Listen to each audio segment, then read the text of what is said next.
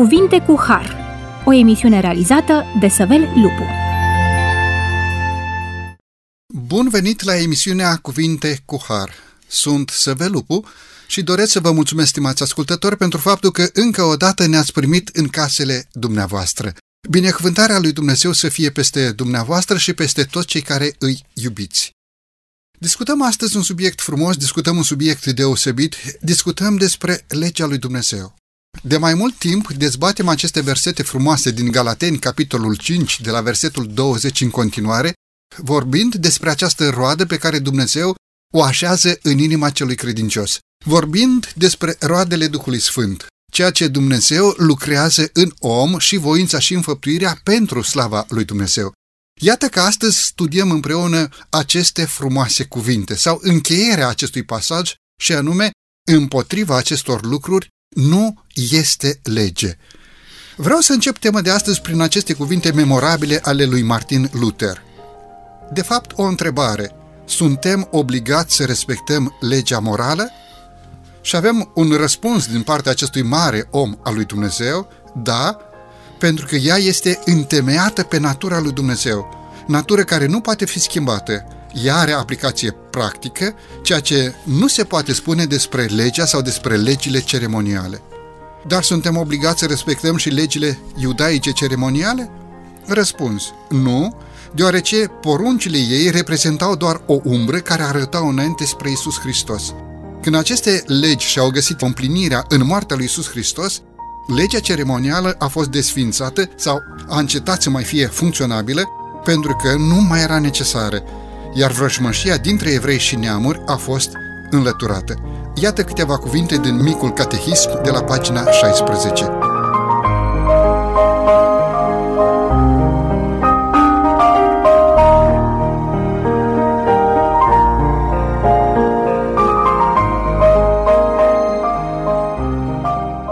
Acest subiect frumos împreună cu domnul pastor Panaite Ilie. Domnule pastor, bine ați revenit la microfonul emisiunii Cuvinte cu Har.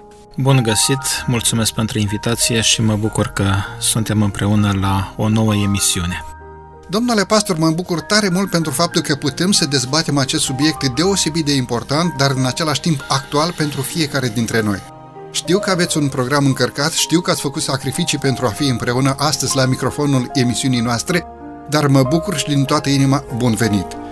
Domnule pastor, aș vrea să încep această emisiune cu o întrebare destul de simplă, dar foarte complicată în același timp. Care este rolul legii lui Dumnezeu? Nu întreb dacă Dumnezeu are o lege, e clar că Dumnezeu are o lege, dar întreb despre funcționalitatea ei. Care este rolul legii lui Dumnezeu? Valoarea legii lui Dumnezeu este una deosebită este o valoare extraordinară pe care noi ca oameni trebuie să o acceptăm și în momentul în care această lege a lui Dumnezeu este înlăturată, se dă loc haosului și anarhiei. Pentru că suntem uh, la o emisiune în care vorbim despre legea lui Dumnezeu, nu putem să nu folosim cuvintele Bibliei, cuvintele inspirate ale lui Dumnezeu, care ne vor călăuzi și care ne vor ajuta în a găsi răspunsul potrivit pentru aceste frământări. Apostolul Pavel ne spune în Romani, capitolul 3, versetul 20, că prin lege vine cunoștința deplină a păcatului. Nu este singurul text, sunt atât de multe texte în Sfânta Scriptură care vorbesc despre rolul legii lui Dumnezeu și despre valoarea legii lui Dumnezeu și cred că în această emisiune vom reuși să acoperim măcar parțial câteva aspecte importante ale uh, legii lui Dumnezeu.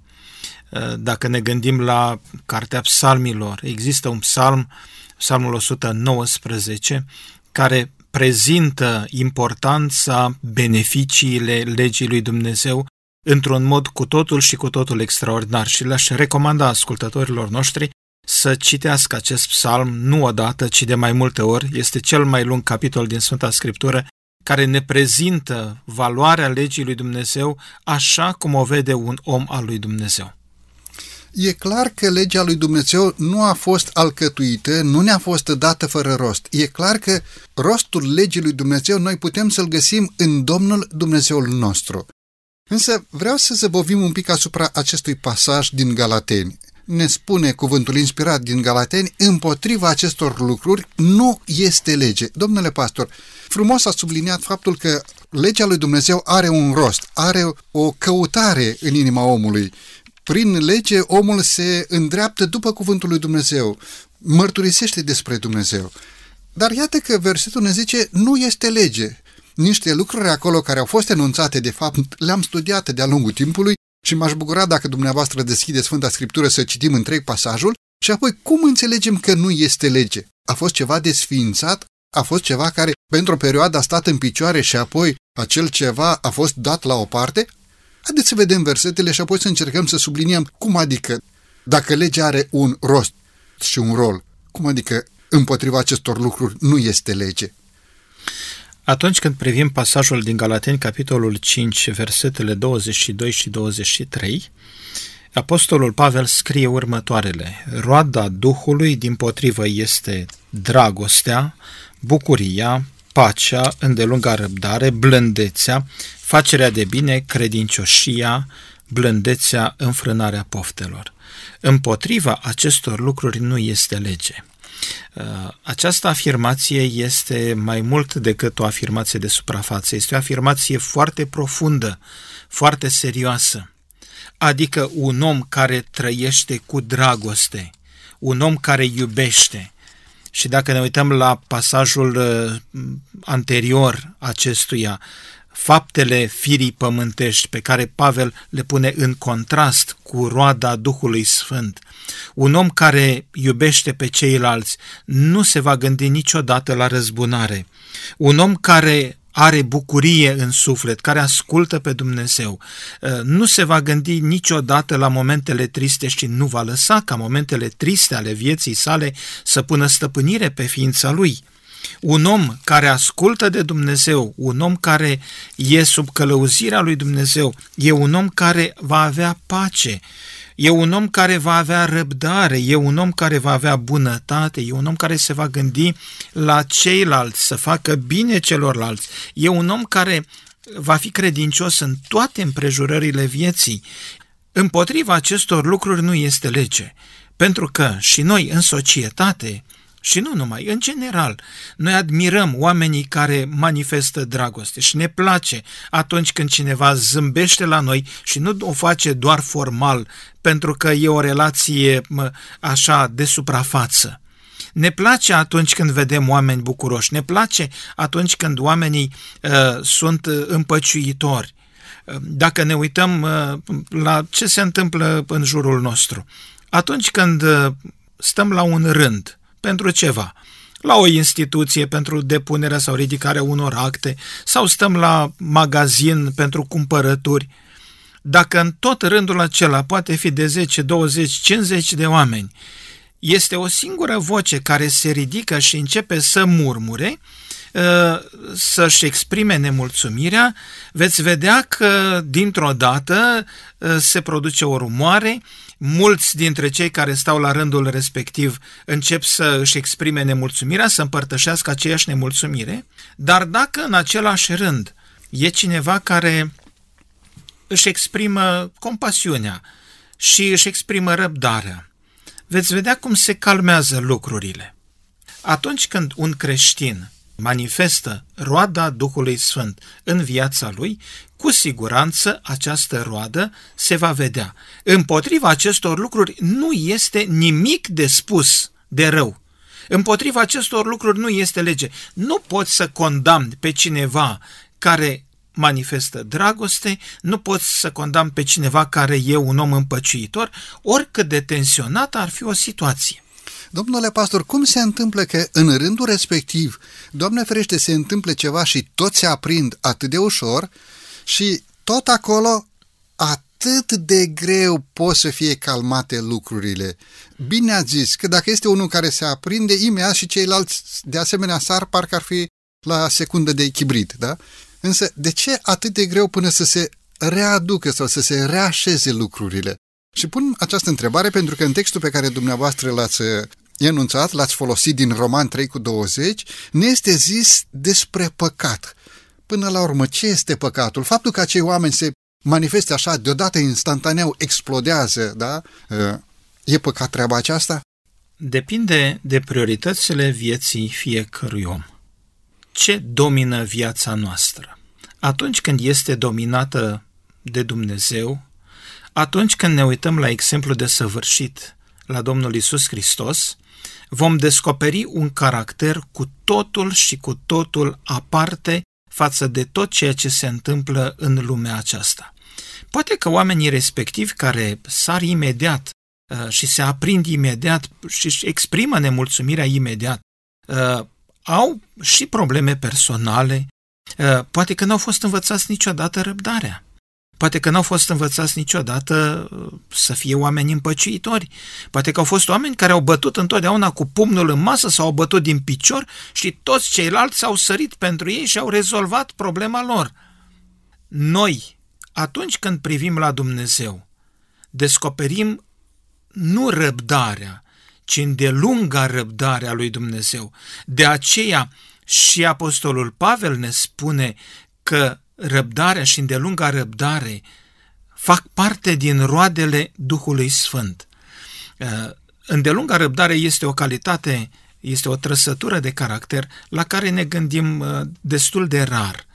Iar oamenii care se depărtează de Dumnezeu, se depărtează de cerințele lui Dumnezeu, uh, sunt nerăbdători. Ei întotdeauna vor să se facă totul pe loc. Câtă răbdare are Dumnezeu cu fiecare dintre noi? Și dacă îmi permiteți să folosesc un exemplu. De la creație și până la noie, până la potop, au trecut aproximativ 1500 de ani. Biblia ne spune în Geneza capitolul 6 că răutatea omului era mare pe pământ. Toate întocmirile gândurilor din inima lui erau îndreptate în fiecare zi numai spre rău. Cum de a avut Dumnezeu răbdare 1500 de ani până să șteargă pe om de pe fața pământului? De ce atâta răbdare? De ce nu i-a nimicit când erau puțini pe pământ? Asta ne descoperă valoarea caracterului lui Dumnezeu și măreția caracterului lui Dumnezeu. Iar Dumnezeu nu a dat omului o lege mai prejos decât caracterul lui. De aceea legea lui Dumnezeu este la fel de valoroasă cum este și caracterul lui Dumnezeu. Deci înstrăinarea de la caracterul lui Dumnezeu înseamnă de fapt înstrăinare de la legea lui Dumnezeu și asta corespunde acestei noțiuni pe care noi zicem păcat sau călcare de lege. Înstrăinarea de Dumnezeu, izvorul vieții, înseamnă de fapt înstrăinarea de viața însăși și aceasta înseamnă pierzare veșnică de la fața lui Dumnezeu. Domnule pastor, înțelegem că prin lege vine cunoștința de plină a păcatului, dar nu s-a schimbat nimic în lege de-a lungul timpului, a rămas același etalon moral din veșnicii. Am început cu această declarație a lui Martin Luther, că legea lui Dumnezeu, legea morală este veșnică, pe când cea ceremonială a fost rânduită pentru o anumită perioadă de timp. Ce argumente avem din Sfânta Scriptură care să susțină această declarație și anume faptul că legea lui Dumnezeu, legea morală, deci nu legea ceremonială care a avut înfățișarea lucrurilor viitoare, care a fost funcționabilă pentru o anumită perioadă de timp și care s-a împlinit în jertfa Domnului Hristos, deci nu vorbim despre cele ceremoniale care au fost în trecut, ci vorbim despre legea morală. Ce argumente avem că această lege este veșnică, de neschimbat? Vă rog frumos! V-aș invita să privim la Psalmul uh, capitolul 19. În Psalmul 19, un psalm al lui David, versetul 7 ne spune următoarele. Legea Domnului este desăvârșită și înviorează sufletul. Mărturia Domnului este adevărată și dă înțelepciune celui neștiutor. Orânduirile Domnului sunt fără prihană și veselesc inima. Poruncile Domnului sunt curate și luminează ochii. Și sunt atât de multe texte în Sfânta Scriptură care ne arată că legea lui Dumnezeu nu se poate schimba. De ce?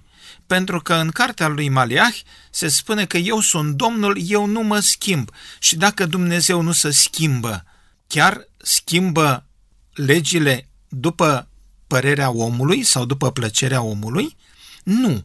Și mai avem textul din Psalmul 111, versetul 7. Lucrările mâinilor lui sunt credincioșie și dreptate, toate poruncile lui sunt adevărate, întărite pentru veșnicie. Prin urmare, dacă legea este fundamentul guvernării lui Dumnezeu, dacă legea este temelia scaunului de domnia lui Dumnezeu, așa cum ne spune un alt uh, psalmist, păi înseamnă că schimbarea legii ar însemna uh, distrugerea tronului lui Dumnezeu. Legea stă la temelia guvernării Universului, legea lui Dumnezeu. Legea stă la temelia scaunului de domnie a lui Dumnezeu. Asta înseamnă ordine, înseamnă disciplină, înseamnă ascultare. Prin urmare, această lege nu poate fi schimbată.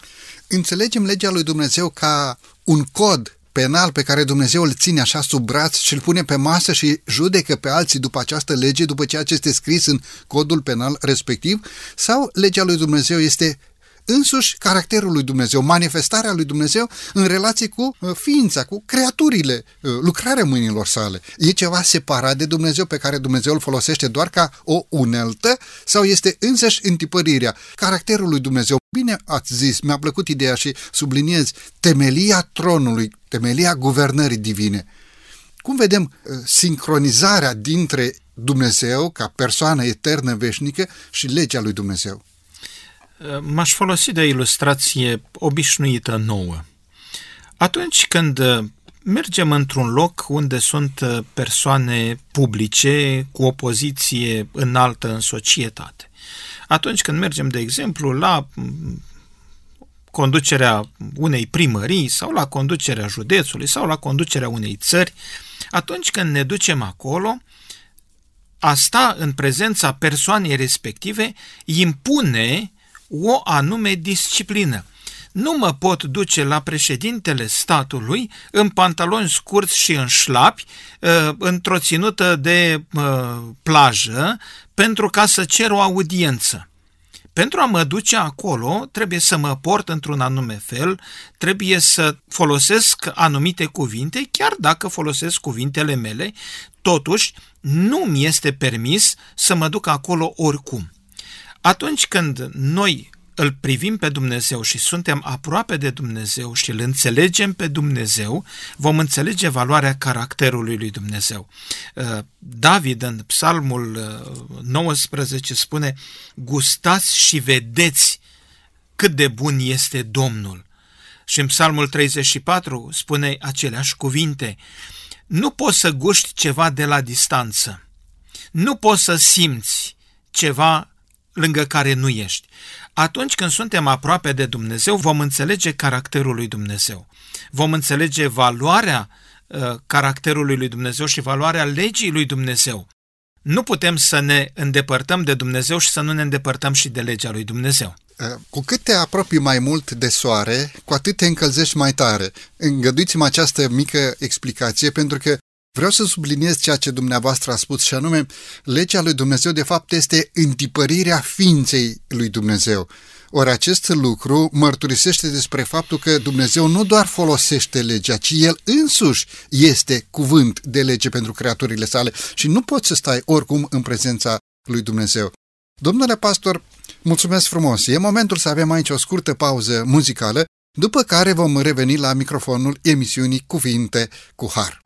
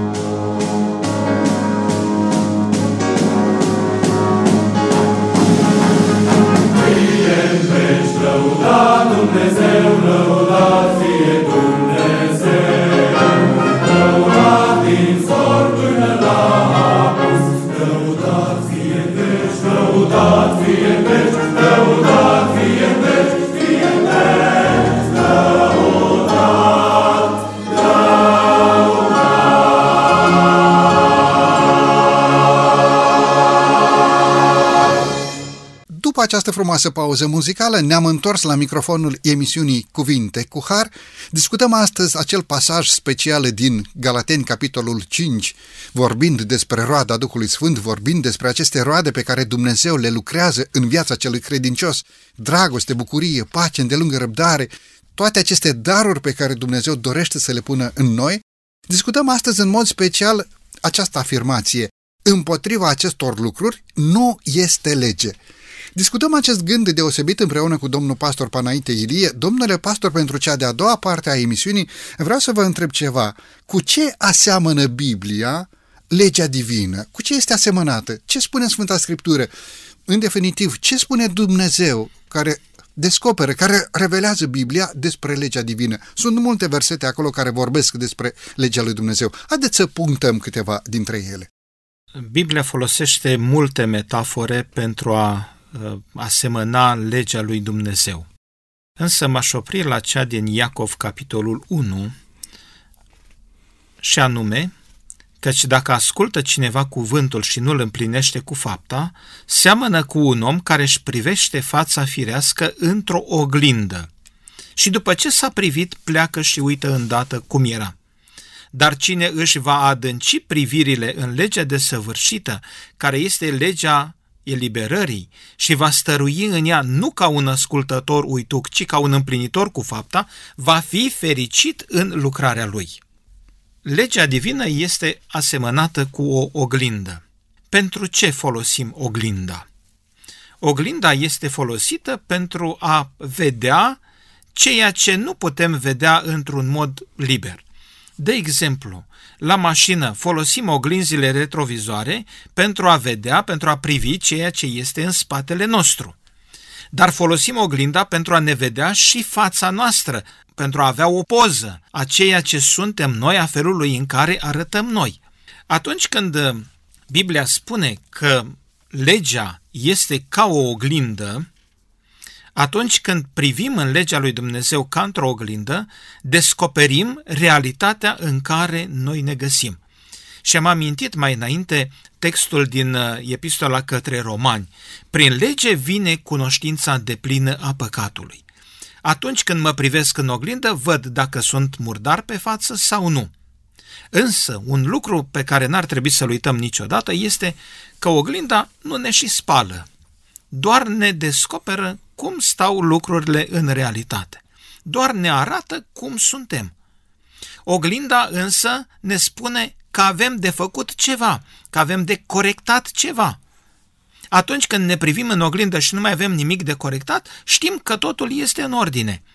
La fel și legea lui Dumnezeu. Atunci când privim la legea lui Dumnezeu, descoperim dacă în viața noastră, în caracterul nostru, în comportamentul nostru, e ceva de corectat sau nu legea lui Dumnezeu nu va spăla caracterul nostru, nu va curăța. Pentru asta există o soluție oferită de Dumnezeu în Sfânta Scriptură și anume se vorbește despre spălarea nașterii din nou, spălarea păcatelor, ispășirea păcatelor, sângele Domnului Isus Hristos care ne curăță de orice păcat. Legea ne trimite exact la această soluție, la sângele Domnului Hristos pentru a fi curățați. Am fost într-o anumită ocazie, am intrat de curiozitate într-un muzeu al oglinzilor. Uh, tot felul de oglinzi, și mai mari și mai mici, și din um, cristal, și pe sticlă, și um, pe plastic, și tot așa mai departe. Unele dintre oglinzi, convexe sau concave, distorsionau imaginea ba te vedeai foarte slab, ba te vedeai foarte gras, ba nasul era prea mare, ba urechea nu știu cum mai era, ba ochiul iarăși nu mai era parcă al tău. Domnule pastor, se întâmplă acest lucru cu legea lui Dumnezeu? Există cineva care ar dori să distorsioneze realitatea oglindită în legea lui Dumnezeu? Tu fiind murdar și să te vezi foarte curat, fără să înțelegi ce înseamnă păcatul și nevoia de un mijlocitor care să te spele, nevoia de ispășire, sau să fii distorsionat în această oglindă a legii lui Dumnezeu, astfel încât să nu mai ai nevoie, să nu mai simți nevoia de iertare, de curățire. Cum se întâmplă cu legea lui Dumnezeu? Dacă legea lui Dumnezeu este luată așa cum ne-a fost dată de Creatorul nostru, aceasta ne va prezenta realitatea așa cum este ea, nu va distorsiona absolut nimic.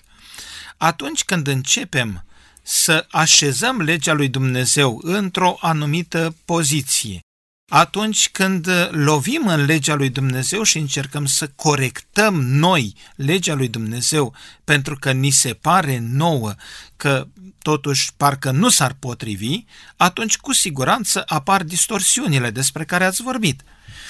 Legea lui Dumnezeu este desăvârșită și legea lui Dumnezeu rămâne desăvârșită. De legea lui Dumnezeu nu ne putem atinge și să nu-i stricăm caracterul. La fel și în viața noastră. Atunci când lăsăm ca legea lui Dumnezeu să ne arate așa cum stau lucrurile, vom descoperi realitatea vieții noastre. Mulțumesc frumos! Domnule pastor, spuneați despre curățirea pe care nu poate să o facă legea lui Dumnezeu, ci doar ne arată păcatul, doar ne înștiințează unde am păcătuit, doar ne arată starea în care suntem și spuneați în același timp despre curățirea pe care doar Domnul și Mântuitorul nostru Isus Hristos, prin sângele legământului vărsat la Golgota, curs pe lemnul crucii și credința în meritele sale poate să ne curățească de o istorie a păcatului și să ne îndreptățească înaintea lui Dumnezeu. Totuși, E cumva legea gândită, interpretată ca fiind împotriva harului divin? Până la urmă, poate pentru cei care încă nu stăpânesc aceste noțiuni atât de bine, ce este harul divin? Căci prin har ați fost mântuiți, ne spune Marele Apostol, prin credință și aceasta nu vine de la voi, ce este darul lui Dumnezeu. Ce este acest dar al lui Dumnezeu? Cum se manifestă harul în viața celui credincios? Poți să fii mântuit fără har? Nimeni nu poate fi mântuit fără harul lui Dumnezeu. Uh, un poet creștin spune, dacă harul tău n-ar fi, eu nici nu m-aș mântui. Harul lui Dumnezeu este cel prin care noi suntem mântuiți. Harul lui Dumnezeu s-a manifestat de la crearea omului, se manifestă în prezent și până la finalul istoriei păcatului, Harul lui Dumnezeu ne va arăta și ne arată cât de important este în procesul mântuirii. Harul este mila, este favoarea, este timpul pe care Dumnezeu îl pune la dispoziția noastră pentru a corecta viața noastră păcătoasă. Dacă ne gândim la primii oameni ai acestui pământ, la Adam și la Eva, Dumnezeu le-a spus să nu mănânce din pomul oprit pentru că în ziua în care vor mânca din el vor muri negreșit. Ei bine, sunt mulți critici la adresa capitolului 3 din Geneza, în care se spune că Adam și Eva, după ce au mâncat, au văzut că sunt goi, au cusut frunze de smochin și au făcut învelitori din ele. Ni se spune că Dumnezeu a avut o discuție, i s-a spus că te vei întoarce în pământ, că din el ai fost luat țărână ești și în țărână te vei întoarce, dar că Adam n-a murit acolo, ci câteva capitole mai târziu, în Geneza capitolul 5, descoperim că Adam a trăit peste 900 de ani. Deci n-a murit în ziua în care a mâncat din pomul oprit. Ei bine, acesta a fost harul lui Dumnezeu. Dacă n-ar fi existat harul lui Dumnezeu, în momentul în care Adam și Eva au rupt din fructul pomului oprit și au mâncat din el, ar fi murit negreșit, pe loc. Însă, în ziua aceea, un miel a fost sacrificat. Pentru că chiar dacă nu ni se spune explicit acest lucru în Geneza, capitolul 3, totuși la finalul capitolului citim că Dumnezeu a făcut lui Adam și nevestei lui haine din piele. Din pielea cui? Nu exista piele artificială din pielea unui animal care a fost sacrificat. Și apoi, raportul biblic ulterior ne spune că oamenii au continuat să aducă jertfe și prin aceste jertfe ei priveau cu încredere la Fiul lui Dumnezeu, la mielul adevărat, care avea să fie sacrificat pentru salvarea lor. Acesta este harul lui Dumnezeu. Harul lui Dumnezeu este singurul temei al îndreptățirii noastre, singurul temei prin care noi putem fi considerați uh, drepți înaintea lui Dumnezeu. Dacă vreți să definim într-o frumoasă carte intitulată Viața lui Isus, se spune că Hristos a fost tratat așa cum am fi meritat noi să fim tratați, pentru ca noi să putem primi viața care era a Lui viață la care noi nu am contribuit cu nimic. Prin rănile sale, noi suntem vindecați. Harul lui Dumnezeu nu face altceva decât să vindece rănile păcatului și să ne dea timp să corectăm greșelile din viața noastră. Îmi place și acest verset din Romani, capitolul 5, versetul 8. Dar Dumnezeu își arată dragostea față de noi, prin faptul că, pe când eram noi încă păcătoși, Hristos a murit pentru noi. Idee de altfel subliniată și în Romani, capitolul 8, versetul 1, versetul 2. De ce spun treaba aceasta? Pentru că din totdeauna harul este expresia dragostei divine a lui Dumnezeu manifestată anume pentru fiecare în parte, pentru fiecare ființă căzută sub puterea păcatului. Mulțumesc pentru ceea ce a spus, iertare, milă, dragoste, bunătate, răbdare, îngăduință divină. Domnule pastor, mulțumim lui Dumnezeu pentru aceste daruri pe care Dumnezeu ni le dă. Mulțumim Bunului Dumnezeu că împotriva acestor lucruri nu este lege, pentru că ele sunt de fapt împlinirea legii lui Dumnezeu. E momentul să avem din nou aici o scurtă pauză muzicală, după care ne vom întoarce la microfonul emisiunii Cuvinte cu Har.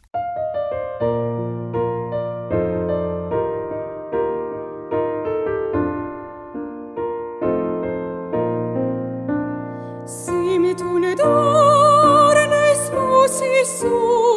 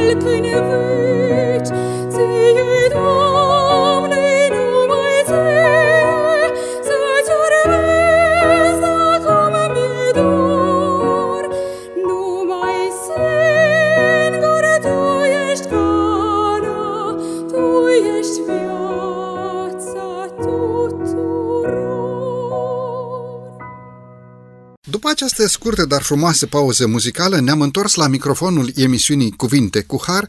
Discutăm astăzi despre legea lui Dumnezeu, despre darul lui Dumnezeu, harul divin. Discutăm acele roade ale Duhului Sfânt descoperite în Sfânta Scriptură, roada Duhului, așa cum este numită în Galateni capitolul 5, și subliniem sau vreau să înțelegem pe deplin această expresie împotriva acestor lucruri, împotriva acestor declarații, împotriva acestor binecuvântări cerești, nu este lege.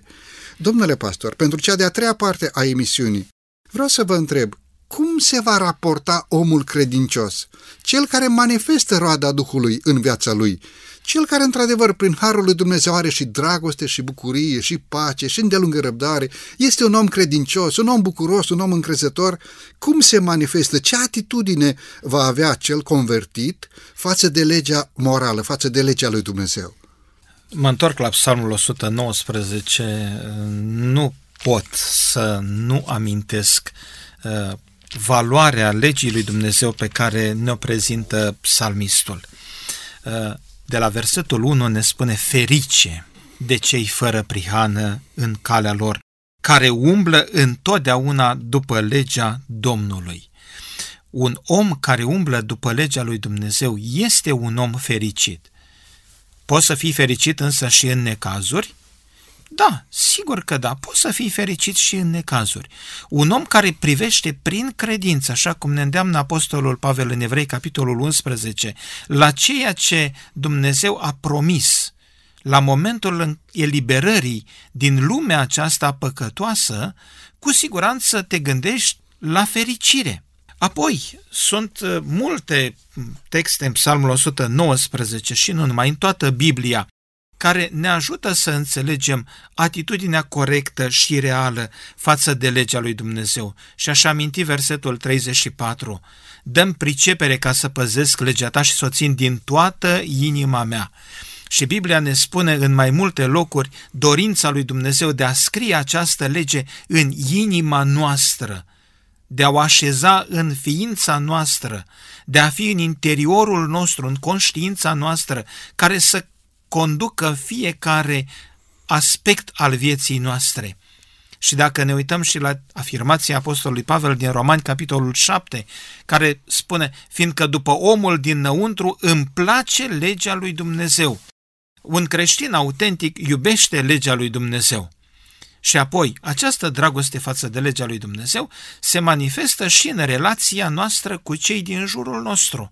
În 1 Ioan, capitolul 5, versetele 2 și 3, apostolul Ioan spune Cunoaștem că iubim pe copiii lui Dumnezeu prin aceea că iubim pe Dumnezeu și păzim poruncile lui, căci dragostea de Dumnezeu stă în poruncile lui. Și poruncile lui nu sunt grele. Și tot apostolul Ioan ne spune în 1 Ioan, capitolul 4, Cine zice că iubește pe Dumnezeu, dar urăște pe fratele său, este un mincinos și adevărul nu este în el. Pentru că nu putem spune că iubim pe Dumnezeu pe care nu-l vedem, dar să spunem că iubim pe semenii noștri pe care îi vedem. Așadar, este o strânsă legătură între dragostea față de Dumnezeu și dragostea față de semenii noștri. Nu putem să spunem că iubim pe Dumnezeu și să urâm pe semenii noștri. Dacă avem dragoste față de Dumnezeu, avem dragoste și față de ceilalți și viceversa. Dacă avem dragoste față de semenii noștri, o dragoste adevărată și sinceră, vom avea aceeași dragoste și față de Dumnezeul nostru. Nu degeaba spune versetul, dragostea este împlinirea legii. Domnule pastor, mulțumesc mult! Mai avem doar câteva momente, câteva minute din emisiunea de astăzi și vreau să discutăm un subiect un pic mai sensibil în, în direcția a ceea ce studiem astăzi, și anume. Sunt unii creștini care subliniază și câteodată aduc versete din Sfânta Scriptură care în mintea lor ar susține faptul că Dumnezeu a desființat legea lui Dumnezeu sau părți din legea lui Dumnezeu. Uh, lucruri pe care poate lor nu le plac sau nu le cade bine să le vadă acolo în cuvântul lui Dumnezeu. Vreau să punctăm cu versete ale Scripturii. A fost desființată legea lui Dumnezeu? Și spun treaba aceasta pentru că sunt unii creștini care zic, domnule, dar pentru mine este suficient să fiu credincios, nu dau un cap la nimeni, n-am luat nevasta nimănui și aduc ei acolo câteva argumente prin care să demonstreze faptul că, de fapt, legea lui Dumnezeu este doar cea care te obligă, fără să-ți aducă împlinire și bucurie în viață. A fost desfințat ceva, domnule pastor? Probabil că cel mai puternic text este afirmația făcută de Domnul Hristos în Evanghelia după Matei, capitolul 5 versetele 17 și 18. Să nu credeți că am venit să stric legea sau prorocii, am venit nu să stric, ci să împlinesc. Legea lui Dumnezeu nu poate fi stricată și orice argumente am aduce noi și am încercat să, să prezentăm noi, legea lui Dumnezeu nu poate fi desființată, pentru că ar însemna să o desființeze dătătorul ei și anume ar însemna ca Dumnezeu să desființeze, să-și desființeze legea. Ei bine, legea aceasta este o lege a principiilor. Dumnezeu trasează principiile necesare pentru mântuirea noastră, pentru o bună viețuire, cum trebuie să trăim, ce să urmăm ca să fim fericiți. Această lege a lui Dumnezeu este o lege unică. Dacă ne uităm cu atenție în lumea noastră, toată legislația lumii, din toate guvernele, toate uh, conducerile din lumea aceasta, își ordonează și își construiesc legile pe baza principiilor din legea lui Dumnezeu. Dacă această lege ar fi desfințată, așa cum susțin unii, înseamnă că n-ar mai trebui să fie folosită. De exemplu, dacă sunt persoane care susțin că legea lui Dumnezeu a fost desfințată, atunci de ce este incriminată crima? De ce este incriminat violul? De ce este incriminat furtul? De ce sunt incriminate atât de multe lucruri? De ce este incriminată înșelătoria, minciuna, falsul și așa mai departe? Atunci când ajungem la tribunal și suntem chemați într-un proces în care suntem obligați să dăm mărturie, să depunem un jurământ, ă, judecătorul are grijă să menționeze că aceasta este formula corectă, stipulată în lege, minciuna cu bună știință se pedepsește conform legii. Prin urmare, legea lui Dumnezeu spune să nu mărturisești strâmb împotriva aproape lui tău. În legislația om omenească este folosită această uh, chestiune legată de mărturisirea noastră. E adevărată sau nu este adevărată? Acesta este un argument care n-ar trebui să fie niciodată ignorat. Apoi mai este un alt aspect uh, extrem uh, de important. Legea morală, cele 10 porunci, așa cum am spus mai la început, constituie o reflectare a caracterului lui Dumnezeu. Principiile ei nu sunt temporare sau conjuncturale, ci sunt absolute, sunt imuabile și cu o valabilitate permanentă pentru omenire. De-a lungul secolelor, creștinii au susținut în mod ferm perpetuitatea legii lui Dumnezeu, afirmând cu putere continua ei valabilitate. Și nu ne permite timpul să vorbim despre legea lui Dumnezeu înainte ca ea să fie rostită pe muntele Sinai. Uh, nu ne permite timpul să vorbim despre legea lui Dumnezeu așa cum este prezentată în toate pasajele Bibliei. Dar știm un singur lucru și anume că în toată istoria omenirii, legea lui Dumnezeu a constituit reperul moral după care oamenii și-au ghidat viața. La un moment dat, Domnul și Mântuitorul nostru Isus Hristos rostește aceste memorabile cuvinte pe care noi le avem și pe paginile Sfintelor Scripturi. Cerul și pământul vor trece, dar cuvintele mele nu vor trece. Ce a dorit Domnul Hristos să ne transmită prin aceste cuvinte? Cerul și pământul vor trece, dar cuvintele mele nu vor trece. Ce adevăr fundamental? Adevărul fundamental este următorul, și anume, cuvintele lui Dumnezeu sunt mai importante decât cerul și pământul, decât lucrurile materiale. Cuvântul lui Dumnezeu este adevărat. Și în Sfânta Scriptură găsim mai multe locuri în care Dumnezeu spune, pe mine însumi mă jur. Nu e cineva mai mare decât Dumnezeu și nu există un cuvânt mai plin de garanție așa cum este cuvântul lui Dumnezeu. De aceea, cuvântul lui Dumnezeu este veșnic. Ceea ce Dumnezeu a rostit rămâne valabil pentru totdeauna. Și dacă ne mai uităm cu multă atenție, legea lui Dumnezeu în Sfânta Scriptură a fost scrisă de degetul lui Dumnezeu, nu a permis unui om să o scrie, nici chiar lui Moise care era foarte aproape de Dumnezeu, căruia Dumnezeu îi vorbea față către față, și apoi Dumnezeu a rostit toate aceste cuvinte, cele zece porunci, în auzul întregului popor Israel, în auzul tuturor oamenilor de fapt. Cuvintele acestea au fost rostite de Dumnezeu și atunci când Dumnezeu a rostit, cuvântul lui este veșnic și valabil pentru totdeauna. Mântuitorul însuși, Domnul Hristos spunea, nu va trece nici măcar o iotă sau frântură de slovă înainte ca să se fie împlinit toate lucrurile. Domnule pastor, mulțumesc tare mult. Mă grăbesc un pic pentru că sunt ultimele momente din emisiunea de astăzi. Totuși, N-aș dori să trecem peste o anumită întrebare. S-ar putea ca printre ascultătorii noștri să fie cineva care odată a respectat cuvântul lui Dumnezeu, care odată l-a onorat pe Dumnezeu, care a trăit în credincioșie față de Dumnezeu, dar datorită unor obiceiuri rele, datorită unor pofte, a căzut sub puterea păcatului, a căzut sub puterea ispititorului. Însă omul respectiv, tânărul respectiv, tânăra respectivă, și-ar dori întoarcerea, dar nu mai are putere. Undeva acolo în sufletul acestei persoane poate există dorințe să fie bine ca altă dată, să fie toate lucrurile în rânduială, să asculte cuvântul lui Dumnezeu, să vină din nou la biserică sau poate de ce nu, să fie din nou prezent la comunitate. Însă n-are putere să facă acest lucru. Întrebare, domnule pastor, mai există vreo speranță pentru acest om? Mai există cale de întoarcere? Mai există posibilitate ca acest om să fie iarăși odată în părtășia frățească și, de ce nu, mântuit prin Harul lui Dumnezeu? Vă rog frumos! Una dintre parabolele rostite de Domnul Hristos din Evanghelia după Luca, la capitolul 15, este parabola fiului risipitor, este răspunsul la această întrebare.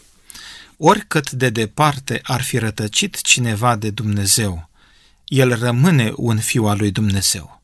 De aceea, îi invit pe cei care au cunoscut odată frumusețea caracterului lui Dumnezeu, părtășia cu Dumnezeu, relația cu Dumnezeu, care au cunoscut fericirea prin apropierea lor de cuvântul lui Dumnezeu, să se ridice din locul în care se află și să se întoarcă acasă. Așa cum fiul risipitor a fost primit de tatăl său cu brațele deschise, la fel ne primește și Dumnezeu pe fiecare dintre noi. Este momentul să ne întoarcem acasă, pentru că acasă este belșug de pâine, pentru că acasă tatăl ne așteaptă cu o haină, pentru ca să dezbrace zdrențele în care suntem îmbrăcați noi și să ne îmbrace cu haina cea mai bună, pentru că tatăl acasă vrea să ne ofere un statut, nu statutul de argat, nu statutul de rob, ci statutul de fiu al lui. Domnule pastor, mulțumim tare mult pentru aceste frumoase cuvinte prin care închidem și emisiunea de astăzi. Mulțumim lui Dumnezeu pentru această dragoste divină, prin care Dumnezeu ne străjuiește de-a lung de drum, pe acest drum al întoarcerii spre casă. Avem nevoie de acest har vindecător fiecare dintre noi și consider că această mare veste, această bună veste, că există har mântuitor, aduce pace și liniște în inimile multor dintre ascultătorii noștri. Domnule pastor, mulțumesc tare mult pentru prezența dumneavoastră în emisiune. Mulțumesc pentru participare.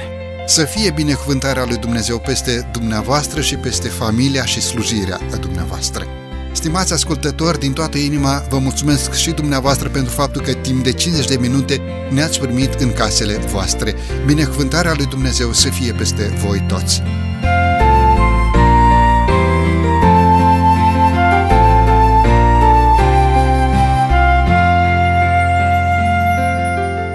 De la microfonul emisiunii Cuvinte cu Har, Săvel Lupu, iar din regia tehnică Nelu Loba și Cătălin Teodorescu, vă mulțumim pentru atenția acordată.